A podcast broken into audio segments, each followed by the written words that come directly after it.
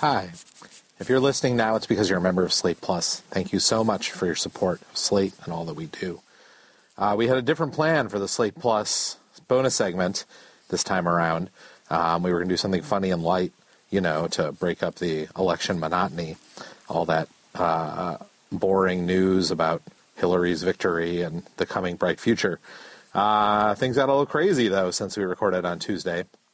It's now Wednesday, and we decided to change it up uh, for the Slate Plus segment for this podcast that's going to run on Thursday.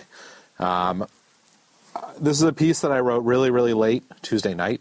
Um, it's about Lyra and Harper, uh, who listeners to the show know pretty well, um, and is about talking to them about this election. And we thought, I thought maybe uh, for the Plus segment, it might be better to just read this.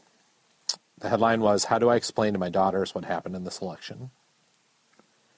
In 1984, I was nine and no one really talked to me about how polling worked in the days leading up to election day. Maybe there wasn't really that much polling, like maybe 538 wasn't even a website yet, at any rate. I simply assumed that my parents' favored candidate, Walter Mondale, and his vice presidential pick, Geraldine Ferraro, would win. And so when I woke up the morning after the election to see that in fact they had lost 49 of 50 states, I was crushed to realize that in fact most of America did not agree with my parents or with me. I thought of 1984 on Tuesday night as the results started spiraling into nightmare land. Our two daughters spent the summer cheering with us for Hillary Clinton.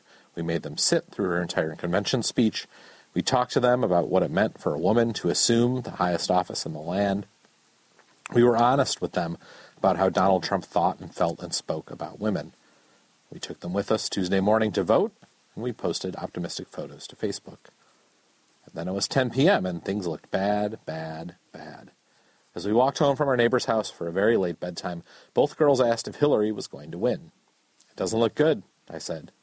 Harper, who's nine, wanted to nail down some specifics about red states and blue states and which one our state, Virginia, had turned out to be. Lyra, who's 11, was more blunt. That horrible misogynist better not win. Now, as I'm writing this, it's two in the morning. Virginia's blue, and the horrible misogynist won. We tried throughout this campaign to be honest with our kids about our hopes and dreams for this election, but tonight I realized I never really found a way to be honest with them about our fears.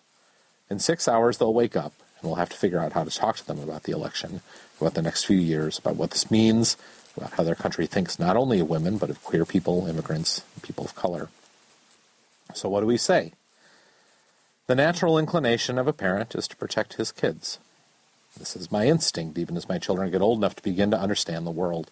What I want to tell them is that things will be fine. America is still the best. We'll have a chance to elect a woman four years from now. I want to hide our ashen faces and give them the long historical view and say, it's going to be okay. That would be hard, if still easier than being honest. But maybe that's the wrong move. Not only because who the hell knows if everything's going to be okay, Maybe if we want to raise girls who are ready to fight for the better country they deserve, we need to wake them up tomorrow, the first day of a changed America, and break their hearts. We need to tell them the truth, even though the truth, half of America, thinks so little of them that they were willing to elect a man who only cares how fuckable they will one day be, is scary and sad. Maybe I won't use the word fuckable.